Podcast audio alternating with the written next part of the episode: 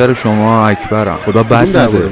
به من نشونش بدین تا حسابی بزنمش. دقت کردی چقدر خاکی سفیده؟ الان مثل تکه ای نچسب مثل گوشت اضافی که روی پوست بزند نگاهی آری از هر نوع منطقه حکم زگیل درشتی اینجا باید حواست به همه چیز باشه که به قول بچه ها ثمره یک عمر همه اینها رو که. جمع کنی تازه می‌شود تازه یک می شود روز یک خوب روز خوب در خاک. یا به قول اکبر بی حواست باید باشه جایت پاره نشه که نتونی بعدا او همنگار از هیبت اکبر بدش یه. جورایی همه دنبال داشاکل داستانشون دنبال آدمایی که براشون بمیرن و غم ببندند ببندن. و شهری را گفتن. خاک اینجا رو میبردن توش گفتن کلی خاک مواد اینجا رو. میبردنش توش کلی مواد شایعه بود. در مورد اینجا زیاد زیاد بوده یک بار چیزی مثل بغض گلویم را چنگ می‌زند اشک میدود توی چشمم کسایی از این محل اکبر رو که کشتن که فقط خیره ماندن. به جای خالی محله قربتی. دقت کردی چقدر خاکی سفیده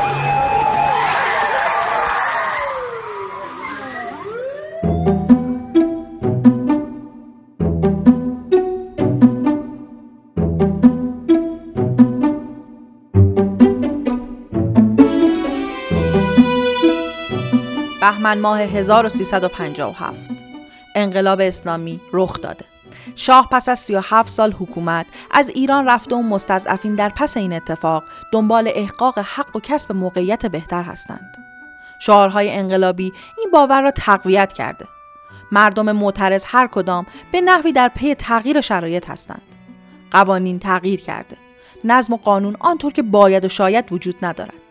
سیر مهاجرت های بیوقفه از روستاها به شهرها و از دیگر شهرها به تهران بیداد می کند. آب و برق و گاز از آن مردم حتما زمین خدا هم از آن مستضعفان است. تفکرات چپ پس از انقلاب با رویکرد پایان دادن به مشکلات قشر ضعیف اجتماع و رویکرد هیجانی آن دوران تیترهای بزرگی را روی روزنامه های مطرح آن دوران نمایان می‌کرد خانه نخرید همه را صاحب خانه می‌کنیم محمد توسلی اولین شهردار تهران پس از انقلاب اینگونه روایت می‌کند. مرحوم آیت الله سید هادی خسروشاهی که ریاست هیئت امنای بنیاد مسکن انقلاب اسلامی رو عهدهدار بود از همون بهار 58 اقدام به کار کرد. در رسانه ها اعلام کردن که بنیاد مسکن انقلاب اسلامی در سه تا 6 ماه مشکل مسکن رو حل می‌کنه. اما فروش زمین به مستضعفان از طریق تعرض به زمین های مواد شهری انجام می‌شد. ایشون رو چند بار به شهرداری دعوت کردیم. تلاش این بود که در جلسات نهار ساده با اون مرحوم با حضور معاون شهرداری ایشون رو قانع کنیم که مشکل اصلی مردم اشتغاله نه مسکن. ضمن اینکه مسکن یک مسئله ملی و کلانه و تصور حل اون سه تا شیش ماه غیر کارشناسی. یکی از مشکلات هم این مشکلات عمدم تصرف زمین های شهری در محله خاکسفید در شرق تهران پارس بود. پاییز 58 به شهرداری اطلاع دادن که دی با اتوبوس و وانه در حال انتقال به این منطقه هستند و زمینا رو خط کشی می‌کنند و اقدام به خانه سازی می‌کنند. از آیت الله مهدوی کنی که مسئول کمیته مرکزی انقلاب بود خواستم که به اتفاق بریم برای بازدید به خاک سفید. در یه بازدید حضوری پرسجویی که کردیم جماعت مدعی بودن که خانه ندارند و حالا که انقلاب شده به اینجا اومدن که صاحب خونه شن مرحوم مهدوی کنی هم دستور جلوگیری از تصرف زمینه رو تو خاک سفید صادر کرد اما کار از کار گذشته بود و آن فضا در شمال شرق تهران آرام آرام به اشغال مهاجرین درآمد.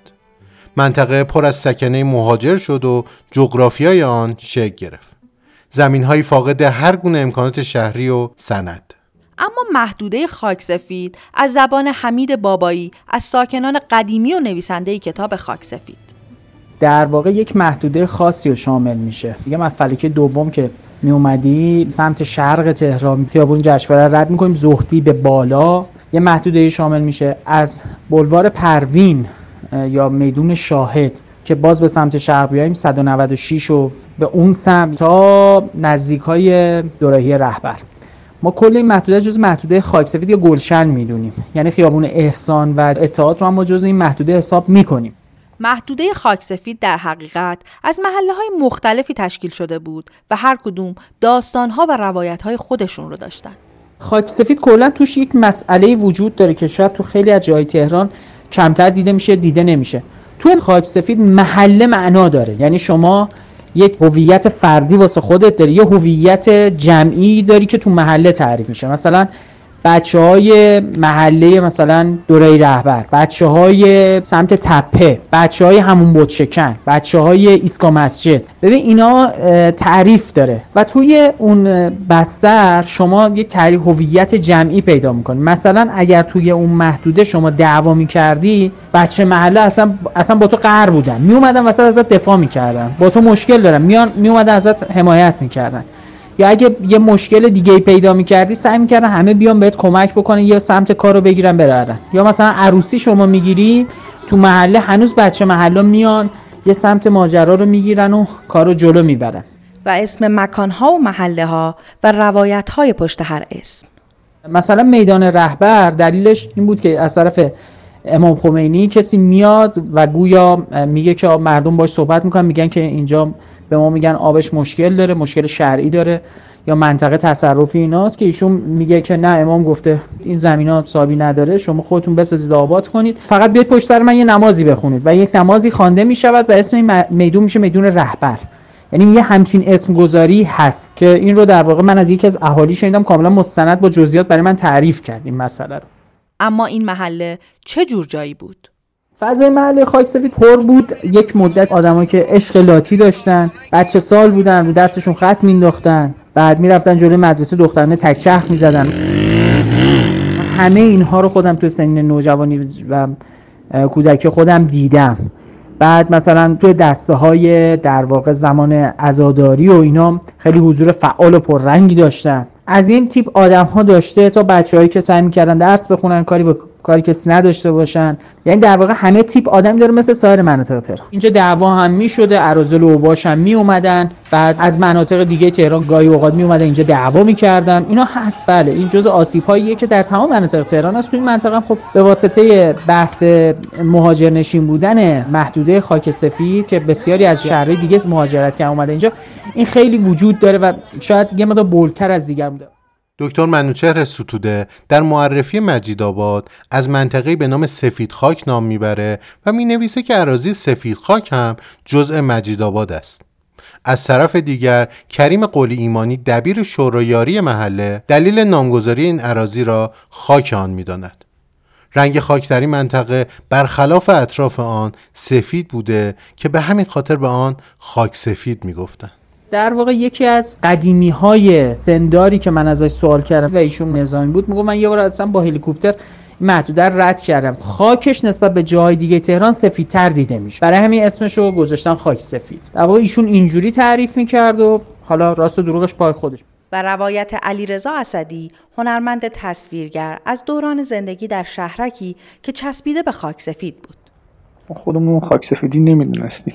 ما خودمون رو شهرکی می‌دونستیم و افرادی که بیرون شهرک بودن و خاک سفیدیم صداشون می‌کردیم. حالا تو بالا این بچگی دوست داشتیم که اینجوری فکر کنیم ولی خب وارد داخل خود محدوده خاک سفید بودیم ما. دور شهرکی ما حصار داشت. تقریبا یه دیوار یک متری داشت که بعد روی این دیوار یک متری دوباره یک حفاظ توری مانند داشت که تقریبا دو متر ارتفاع اون بود روی اون دوباره یه میله های فلزی نکتیزی کار گذاشته بودن یه حالت پادگان توری شده بود. در واقع ما آدمایی که اونور رفت آمد می‌کردن خونه هایی که اونور بودن رو می‌دیدیم اونا هم ما رو می‌دیدن. منتها مواجه همون با همدیگه بیشتر تو عالم بچگی تو سنگ پرانی و آجر پرت کردن سمت همدیگه و اینا بود.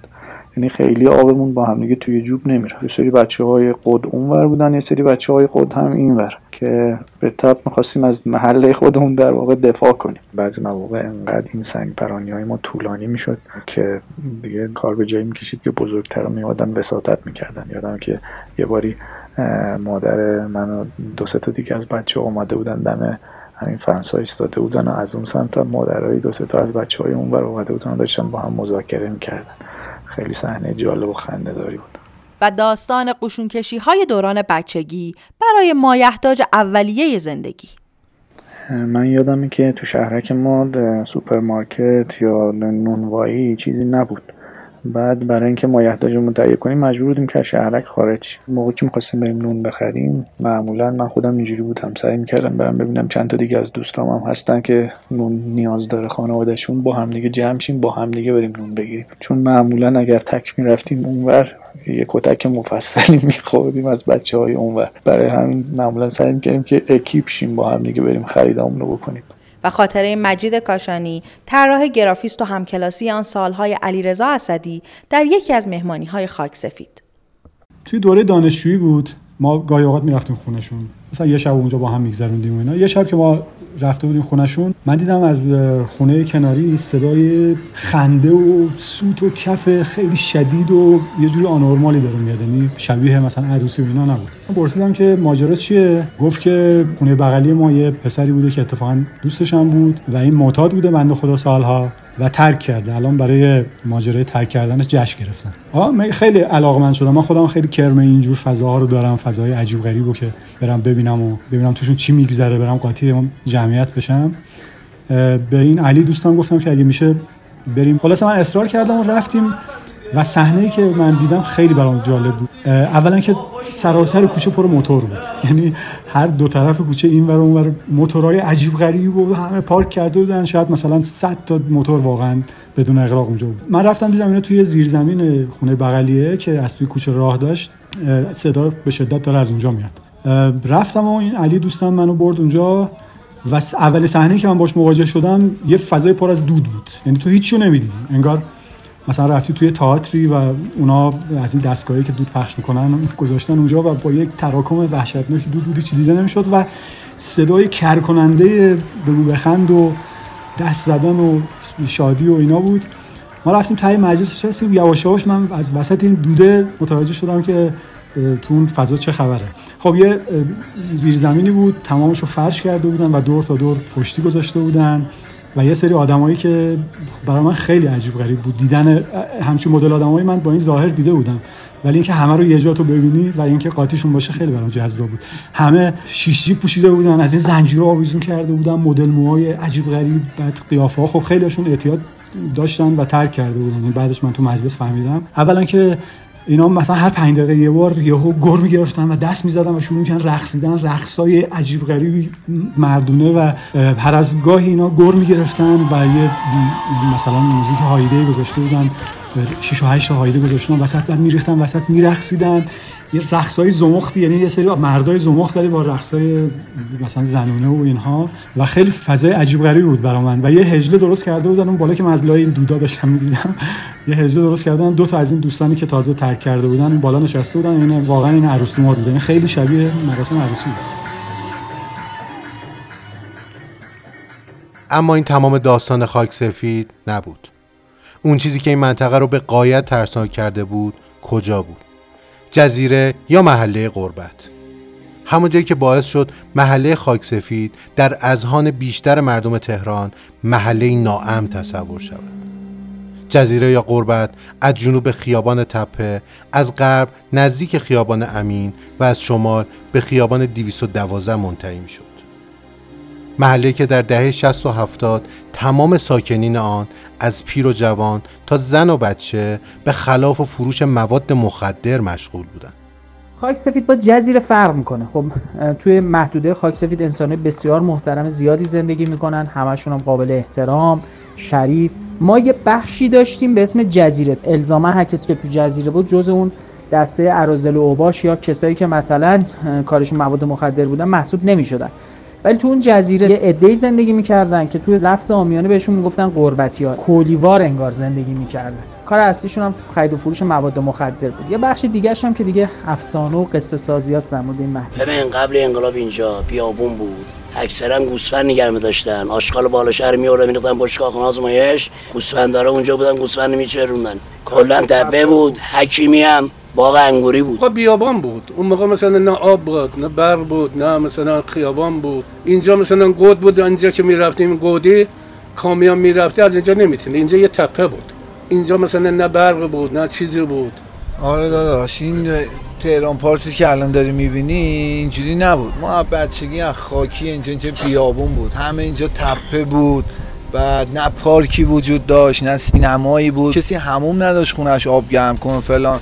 ده بود دیگه مثل یه ده بود و بیابون بود خونه ها تک و تو کمه یه طبقه. یه موقع چیز بود از رو پشتبون ما می‌رفتیم تا سر اون کوچه از پشتبون می‌رفتم خونه رفیقمون امیر ته کوچه بود. تپه بود اومدن صاف کردن یواش یواش و آسفالت کردن و ماشین کسی نداشت. اینجا مثلا با چرخ می سیرابی جیگر می آوردن مردم میخریدن ازشون. برای هموم که می‌خواستیم یه هموم بریم جمعه به جمعه مثلا با ماشین می‌رفتیم خیابون وحیدیه. اونجا یه دونه هموم بودش. گاز نبود. و دیگه نه چراغ نفتی بود همش. آبم نبود. میگم دیگه می آوردن میفروختن. اینجا همه چی مثل یه دهکوره بود خریدنی بود. مواد فروش بودن دیگه. قربت همه مواد فروش بودن. کلا خب کارشون این بود دیگه. شغلشون این بود و ها که خیلی بد. هر لونه لونه. کوچیک. این مثلا جو آلنکایی که فقط اینا برای کاسبشون اونجا بودن. گاچا فروش می‌کردن. اکثرا قاچاق فروش بودن. اکثرا اونجا اونا جای دیگه خونه های آنچنانه داشتن. می اومدن محل کاسبشون اونجا بچه ها رو ول می‌کردن تو خیابان کوچه ها و کس شلوغ بکنن یا کاسبشون راحت بکنن. دو سه بار ماشین کمتری که می‌رفت اون داخل که می‌رفت از اونجا مامورا می‌رفتن که بگیرن. چند بار مامورا رفته بودن. ماشینای اون موقع پیکان بود. پیکان بود و توی تا هایلوکس هم اون قدیمیاش بود. آره. رفتن تو که دو سه بار آتیش زدن ماشین کلانتری و خود مامورا رو زدن. همشون اسلحه داشتن خب قربتی هم چون خلاف می‌کردن دیگه. اصلا اون کوچه که می‌رفتی یا کوچه عربا معروف بود و کوچه قربتی ها که اونا همه اصلا داستان داشتن دیگه اونجوری ولی اون محله قروق اینا بود دیگه. قروق اینا بود و در کل هر آدم خاصی نمی‌تونست بره یا فردی که بخواد از اونجا گذر بکنه نمی‌تونست بره. کسی که دنبال مواد بود و دنبال جنس بود می‌رفت اونجا. ما شنیده بودیم بچه های بالا شهر می اومدن مواد تهیه می‌کردن چه دختر چه پسر. اخ می‌شدن باهاشون میموندن اونجا. بالاخره یه روز دو روز. من شنیده بودم که مثلا تو اون خونه ها جنازه هم پیدا شده بوده. تو اون خونه ها مثلا افرادی رو کشته بودن. یا مثلا تزریق کرده بودن یا اعتیادش زیاد بوده اتفاق افتاده براش همونجا مثلا دفنش کرد خونه هایی که مثلا یارو 200 متر خونه بود کرده بود مثلا 20 خونه 20 اتاق اتاق. مامورا می اومدن می اومدن اینا که پراکنده می شدن مثلا دیگه با بعضیاش من مثلا من آشنا شدم اونجا می پرسیدم که چی جوری اینجا این هم آدم در میاد از توی این خونه ها؟ میگه بابا آل نگاه اتاق اتاقش کردن میدن اجاره. داشت من رد می شدم اینجوری. باور کن جرات نمی‌کردن به این ور من نگاه کن به این زن بچه مردم مثلا زنا یه جور با آدم نگاه می‌کردن گفت چی می‌خوای هروئین می‌خوای حشیش می‌خوای تریاک می‌خوای برو نمی‌خوای فلان فلان شده برو یک دری بری بود کلا ببین یه چیز هولوش 10 15 تا مثلا 10 تا کوچه این دست 10 تا کوچه اون دست یه همچین منطقه همش خودشون بودن 20 تا کوچه بود خودشون بودن کلا اون وسطشون هم یه بیابونی بود قشنگ با هم دیگه زد و بند می‌کردن و کاراشون انجام خیلی عادی بود. وقتی می‌رفتیم اون تو بالاخره ما می‌رفتیم. ما هم کلاسی داشتیم از اونجا. مدرسه که درس میخوندیم هم کلاسی هم بچه های اونا بودن. رو کنجکاوی می‌رفتیم اونجا. می‌رفتیم در در هر خونه نشسته بودن میز گذاشته بودن خورد می‌کردن و میفروختن. یه چیز عادی بود واسه اونا. من یه چرخ فلک داشتم رو راست. اونجا حقیقت می‌رفتم کار می‌کردم. به من کار نداشتن. حالا هر کاسب نمی‌تونست وارد اونجا بشه. مثلا لباس فروش بود یا چیزی مثلا مثلا وسیله های دیگه نمی‌تونستن. میدوزیدن ازش تازه منم سوارش میگه انقدر پولامو میخوردن. خلافی که خب تو اون منطقه انجام می‌دادن خلاف برای اونجا همشون مواد مخدر. ولی چون مثلا یه حاشیه امنی داشتن کلانتری ورود نمی‌کرد اونجا هر نوع خلافی که شما فکر کنید خلافکار اونجا بوده خیلی از جای تهران می اومدن مواد مخدر تهیه بکنن. یعنی هر مدل لازمی دیگه. تحصیل کرده نمی‌دونم ارازل خلافکار خودمون منطقه باز یه ذره وجدان داشت وجدان داشت. کارای چیزی نمی‌کردن که آسیب به کسی به فقط موادشون رو سنگین میفروختن دیگه. حالا یه سریاشون سنگین یه سریاشون هم همونجا خورد می‌کردن میفروختن. فضاش اینجوری تصور کنید شما که فکر کن توی منطقه از ساعت مثلا 56 بعد از ظهر به بعد اصلا کسی از نیرو نظامی اینا هیچی حضور نداره. هر کی میره توی اون منطقه مثلا خود جزیره خاک سفید از یه کوچه های مثلا تشکیل می‌شد. همونجا به بالا دیگه خود کسایی که تو خاک سفید هم زندگی می‌کردن نمی‌رفتن. زمان اینکه قربت بود قربت بزرگ بود قربت کوچیک بود یه سری سرکرده داشتن. که اینا همشون آدمهایی داشتن زیر مجموعهشون که آدمهای قوی بودن درگیری های قومی می‌کردن ایلی میریختن یه جورایی نطق کشی می‌کردن. والا اون موقع ما بچه بودیم ولی چیزی که یادمه مثلا ما همسایه بغلیمون یکی از بزرگ مردای هم آدم آدم خوبی بود ولی خب خلافکار بود. به همه کمک می‌کرد. خداییش به هر کی که کسی که می‌تونست در توانش بود کمک می‌کرد. خیلی ها اینجا میشناسنش خیلی به خیلی ها حال داده به قول معروف کمک کرده. موقعی که ریختن مثلا اون موقع همه چی خلاف بود دیگه. مثلا الان ماهواره از اون موقع نبود که ویدیو هم قاچاق بود. وقتی که ریختن آقا رضا رو بگیرن از تو خونش چند تا دستگاه ویدیو در آوردن چقدر فیلم های ویدیویی در آوردن دو تا اسلحه ازش گرفتن و تو حیات خونه تو باغچه 10 کیلو تریاک اون موقع در آوردن هروئین ازش گرفتن بعد هشیش هم موقع ازش گرفتن. یه چیزی که اصلا الان شاید تو همه کوچه ها هست ولی یه آدمای محدودی آدمای گردن کلفتی بودن که مافیا بودن.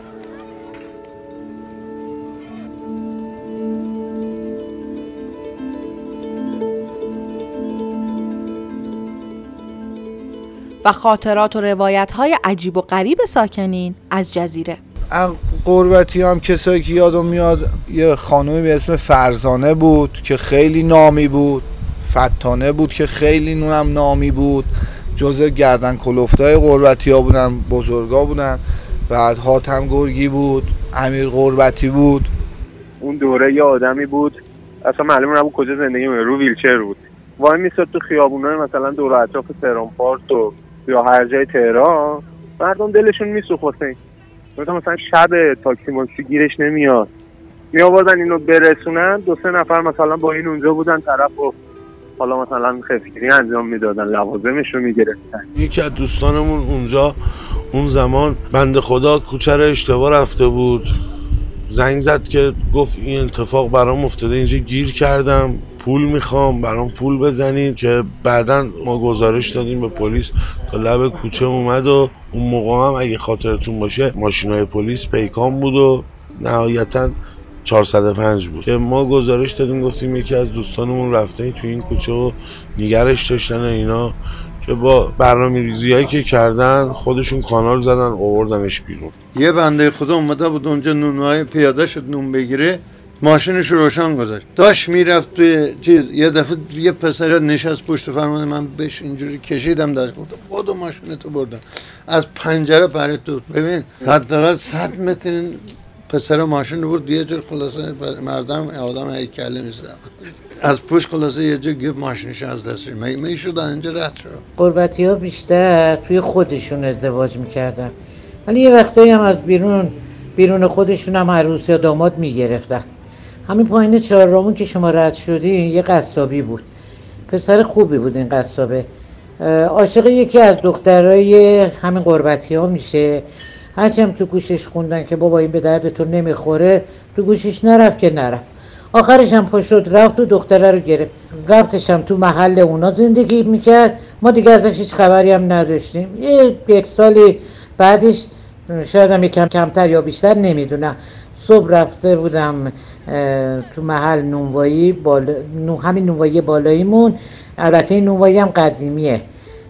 که نون بخرم دیدم که پلیس اومده بیرون محل قربتی ها میگن یه معتاد مرده. من موقع نفهمیدم کیه. اومدم خونه پسرم گفت فهمیدی؟ این پسر قصاب مرده. تازه فهمیدم اه این همون بوده بنده خدا. معتادش کرده بودن آخرش هم که مرده بود انداخته بودنش بیرون محل قربتی ها نفهمیدم با اعتیادش مرد یا کشتنش. یه بار یادم مثلا یه دختر خانومی بود. اومده بود اینجا میگم من بچه ولنجکم و اینا. مواد مخدرشو که خریده بود دو تا کوچه پایینتر هم ماشینش رو خف کرده بودن هم لوازمش رو گرفته بودن. اونجا مثلا میگو الان باید چیکار بکنم و چیکار نکنم. من یه روز داشتم می اومدم بالای سهربن سر ظهر ساعت یک دو بود. گفتم مامور رختی یه موتریه.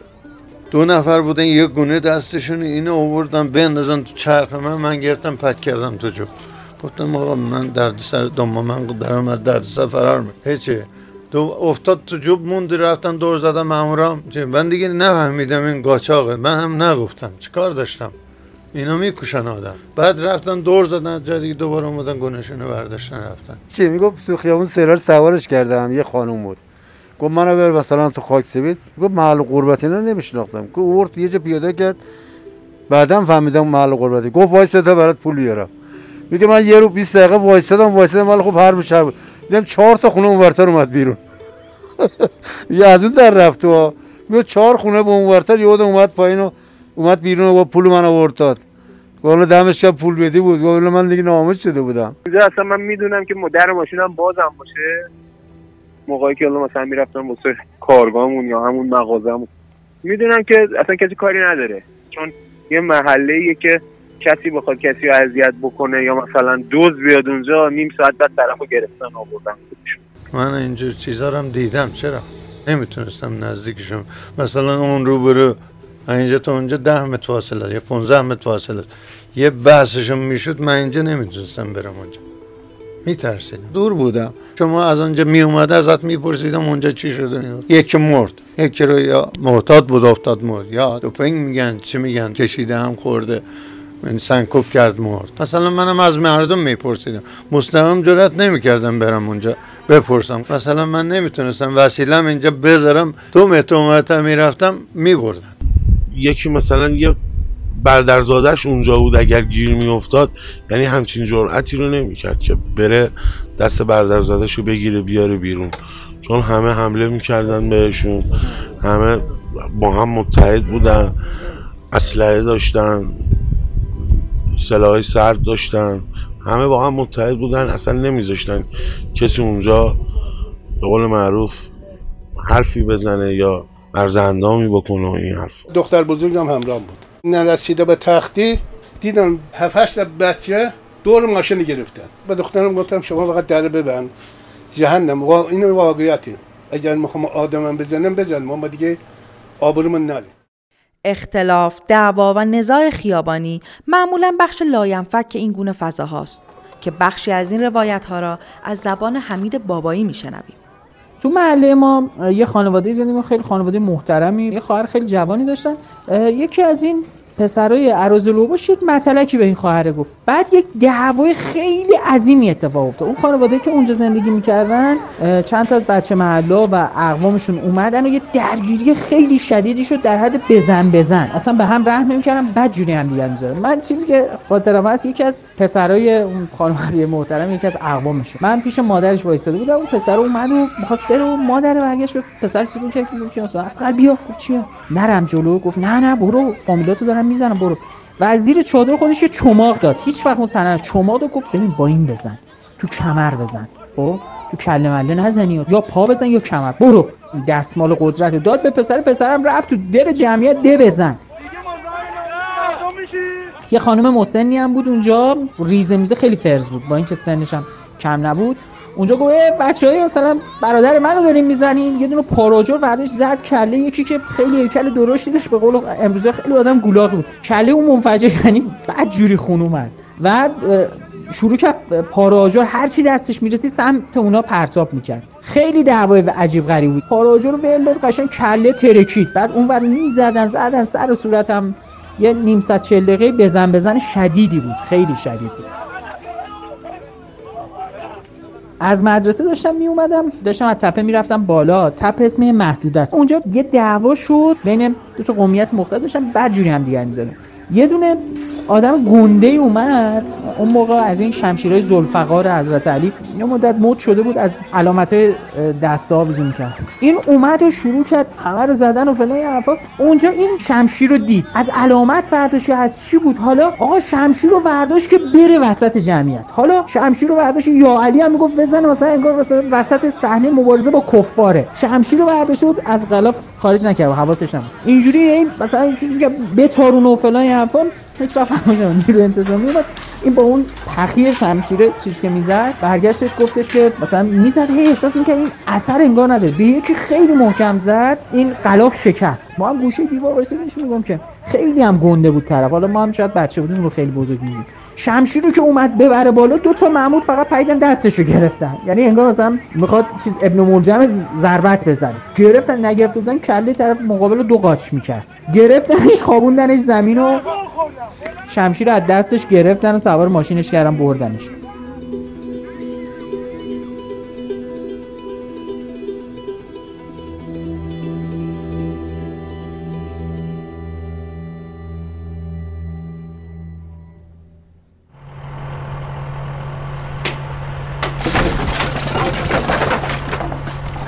موقعیت خوفناک و شرایط اجتماعی محله قربت عاملی شد تا جمعه شب 5 اسفند ماه سال 1379 که یک عملیات از پیش طراحی شده سری و بدون هیچ هماهنگی قبلی محله قربت محاصره و به طور کامل تخریب بشه.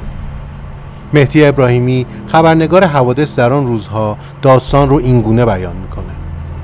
در سال 79 با تصمیم مسئولین تهران قرار شد یکی از مناطق پرخطر و پر از پاتوخهای مواد مخدر و حتی مواد فروشا خاکسازی بشه. این منطقه منطقه خاکسفید بود در شمال شرق تهران که بسیار منطقه خطرناک و محدوده ممنوعه بود برای مردم عادی. یعنی هر کسی می‌رفت اونجا حتما برای خرید مواد مخدر مواد کشیدن دنبال پاتوقایی برای مواد کشیدن یک شب گفته بودن که هیچ اطلاع رسانی نشه. دوتا رو دور این منطقه رو معمولان با سرعت عمل بسیار زیاد در شعای خیلی گسترده مسدود کردن و بلافاصله عملیات ضربتی پلیس و نیروی امنیتی همراه شروع شد. صبح که ما وارد این منطقه شدیم هیچ نشانی از کارتل های مواد مخدر در اون محدوده و پاتوقهای مواد افیونی وجود نداشت. منطقه یه مقدار نشانه های از درگیری توش بود یه خرابه هایی وجود داشت و بلافاصله شهرداری هم دستور داشت که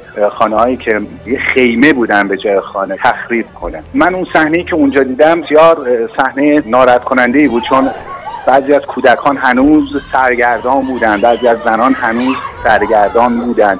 و هیچ پشتوانه ای نداشتن. خود خاک سفیدی ها می‌دونستن پلیس می‌دونه چه اتفاقی. راه های فرار برای خودشون تعبیه کرده بودن. به خاطر من به شما میگم که آدم های مهم اون موقع بازداشت نشدن فرار کردن. به خاطر چی؟ به خاطر اینکه میگم اونجا یک آپارتمانه نبود. خونه های خیلی کوچولو کوچولویی بود. ماموران پلیسی که اونجا بودن میشناختیم و توضیح می‌دادن. گفتن که اینا برای فرار پلیس یه خونه رو شناسایی می‌کرد میریخت. اونجا اونا راه فرار داشتن. برای یه خونه دیگه و راه ها همینجوری ادامه داشت برای خروج از اون محدوده. یعنی تونل های زیرزمینی وجود داشت. و روایت محمد و رضا و هوشنگ از کسبه محل در آن شب تخریب. صبح خواستم من نوم بگیرم. بعد سنگ کم نزدیک محل قربتی بودم. فردا صبحش رفتم. پیاده دیگه چخرینا نبردم رفتم تو جمعیت دیدم. در وا کردم دیدم یه دونه اعلامیه چاپ کردن. پادگان بودیم. بعد فردا یه سری بچه ها اومده بودن مرخصی. برگشتن پادگان گفتن که قربتو بستن. نیرین نظام لخت نوشته خواهش من دستم همکاری کنید که اینجا رو پاک بنده خدا داخل اونا محتاط شده بود. یه درجه یه سر رفتم پایین ما دوستاد کانتینین گذاشتن. همه نیرزامی ها این انقلاب شد انگار. سپر به دست و اینو ما هم رو کنجکاوی فردا از پادگان زدیم بیرون و اومدیم محلمون هم که نزدیک بود دیگه. اومدیم اینجا و رفتیم ببینیم چه خبره چی گفت؟ چی این محل قربتی رو شب ساعت 5 صبح اومدیم همه رو جمع کردیم. بسته بودن تا خود میدون رهبر. از میدون رهبر که میاد پایین بنده خدا اونجا گرفتار شده بود چند ما یک 139 میاد پایین تا می‌خوره سر سیاه. قیچی قضیه را در آورد که دستور دادن اونجا محاصره شد. صبح ما بلند شدیم گفتن آره قربتی رو همه رو جمع کردن. ظاهرا قبل از عملیات بعضی از سران و سرکرده های جزیره هم دستگیر شدن که شنیدنش از زبان امیر لاله خالی از لطف نیست. رو جمع کرده وگرنه کشته کشتارشون شدیدتر می‌شد. اصلا شاید امکان جمع کردن نه. چون بهشون یه وعده داده بودن که بیاید آقای خاتمی می‌خواد باهاتون صحبت کنه. اصلا یه محلی بهتون اختصاص بدن. برید اونجا. مثلا تو اون محیط بسته خلاف بکنید. پخش نباشه تو همه جای تهران یا توی این منطقه و کلا گفته بودن بیاید می‌خواد باهاتون صحبت بکنه و ببینتتون.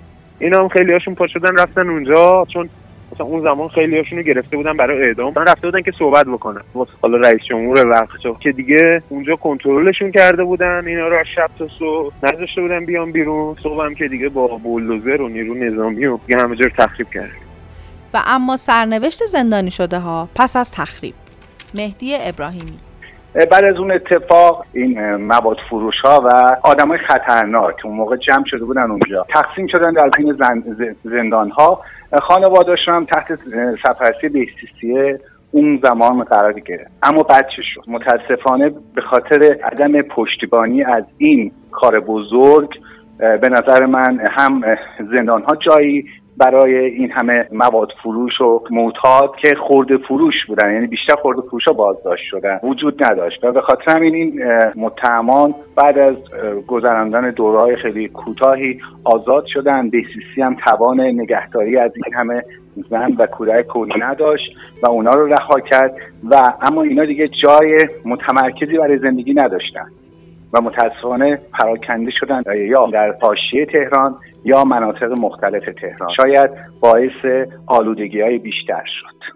بین خاک سفید و محله قربت تفاوت های بسیاری بوده و هست. آنجایی که 20 سال پیش تخریب شد در حقیقت محدوده خلافکار جزیره بود. ولی به راستی این پایانی بر داستان بود. این سال همیشه با ما خواهد بود که این مکانها چرا و چگونه تولید شدند. مهدی افروزمنش. به نظرم اول محصول ترد سیستماتیک توهیدستان از فضاهای شهریه. و دوم وضعیتیه که تهران رو در مسیر بقا تبدیل کرده به یک آهنربای بزرگ. جایی که داره مثل یک سیاه چاله انبوهی از پرتاب شده های سراسر کشور رو به درون خودش می‌کشه. البته باید لحاظ بکنیم. این فرایند سلسله مراتب داره. یعنی ممکنه یه شخصی از روستای خودش پرتاب بشه به فضای حاشیه شهر کوچکتر از اونجا به شهر بزرگتر از اونجا به یک مرکز استان و از اونجا بیاد به تهران به عنوان یک شهر بزرگ. اما در مسیر بقا این آخرین نقطه از حرکت یک پرتاب شده می‌تونه باشه. و خب اینا در وهله اول به نظرم به عنوان یک عنصر پولساز جذب شهرها میشن. چگونه پولساز؟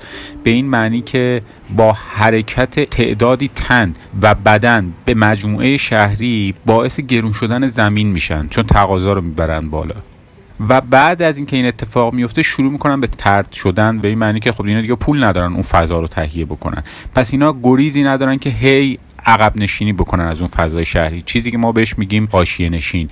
و بعد هم که به نظرم سیاست مرکزگرایی و معیوب بودن اون فرایند انتقال ما از یک کشور کشاورزی یا یک وضعیت اقتصاد کشاورزی به اقتصاد صنعتیه که لازمش این بودش که کارگر با مهارت تولید بشه. اما خب نشد و این کارگر بی مهارت در عین اینکه زمین رو از دست داده برای کشاورزی چاره جز مهاجرت نداره و مهاجرت می‌کنه و درگیر اون دایره ناقصی میشه که من الان سعی کردم توضیح بدم.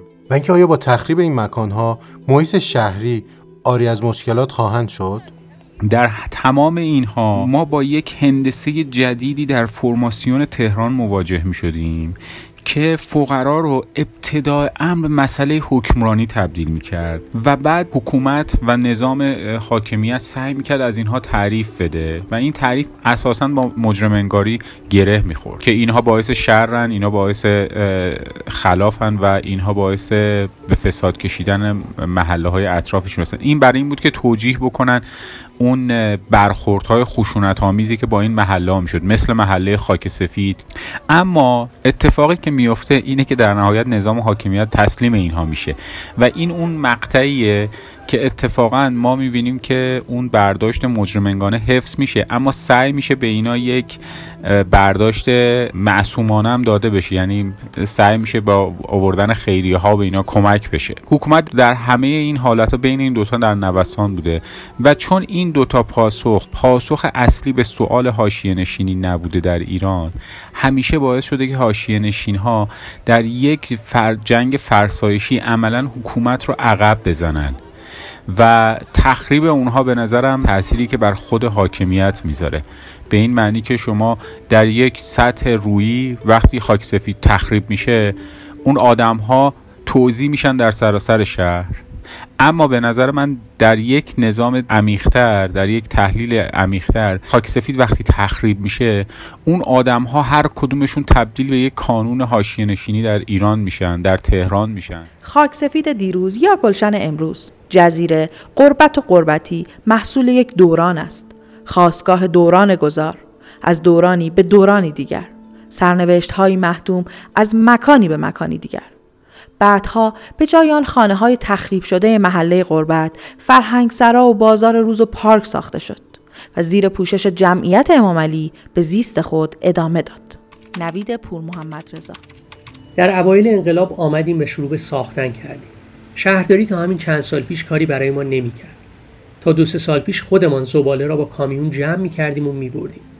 اما حالا شهرداری این کار را به عهده گرفته است. چون به یک پل کوچک احتیاج داشتیم هر کدام 300 تومان گذاشتیم و آن را ساختیم. اینجا طرح و نقشه نداشت. خیابان نداشت. همگی جمع شدیم و از یک معمار خواستیم این کار را انجام دهد. خیابان را جدول بندی کردیم. همه این کارها را خودمان کردیم و هزینه را ساکنان این خیابان دادند. اینا حرفای خیراللهه. نونوایی که یه زمانی و نمی‌دونم شاید هنوز ساکن خاک سفید بوده این حرفا رو اواخر دهه 60 با تیم پژوهشی در میون می‌ذاره که به سرپرستی سید محسن حبیبی و فرهاد خسرو خاور مشغول مطالعه روی خاک سفید بودن. ساختن یه خونه کامل یه خونه تموم شده بزرگترین آرزوی خیرالله ترجیبند روایت او از یه زندگی خوب تو خاک سفیده. روایت خیرالله البته آری از تنش هم نیست. ناهمگونی توش موج می‌زنه. ناهمگونی بین اقوام مختلف و بین شیوه های رفتاری مختلف.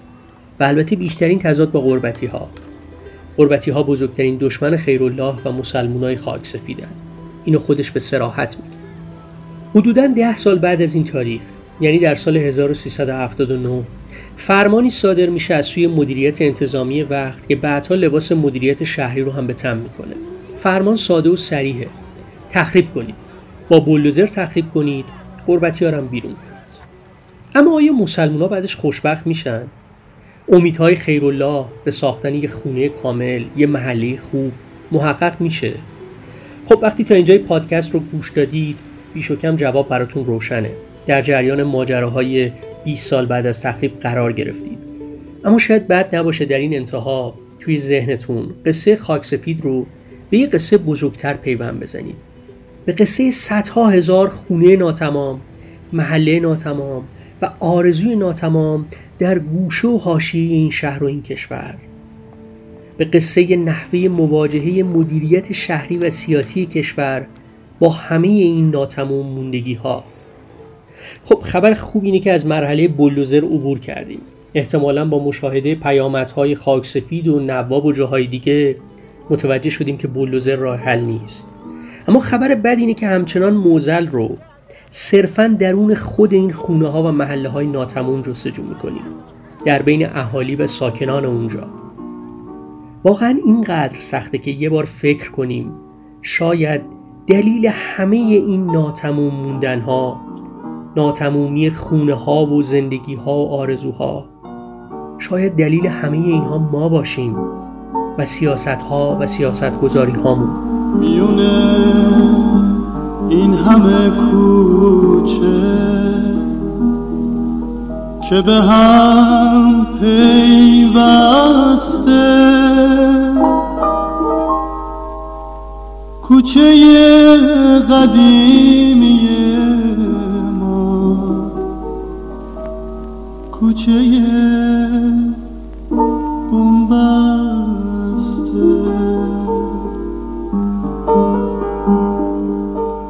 این شماره از پادکست رادیو نیست در دیماه ضبط و تدوین و در یکم بهمن ماه 1399 منتشر میشه.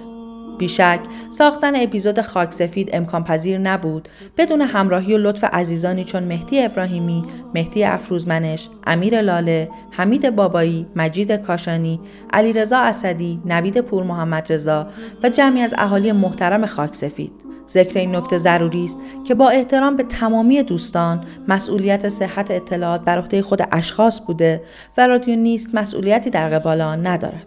همچنین تشکر می کنیم از فرزانه ابراهیمزاده، حمید بابایی، مهدی فیزی، محمد فیزی، علیرضا رضایی، اماد حسینی، هوشنگ خرمی، فاطمه راوندی، نسرین امیری، حامد شاه بهروز، علی اسداللهی، باب الله شرقی، محمد محبی، بابک جوادزاده، داوود قهردار، امیر خلوسی، فرهاد سلیمانی و خانم فراهانی معاون بخش آرشیو عکس روزنامه اطلاعات که کمک های بیدریقشون مسیر رو برای ما هموار کرد.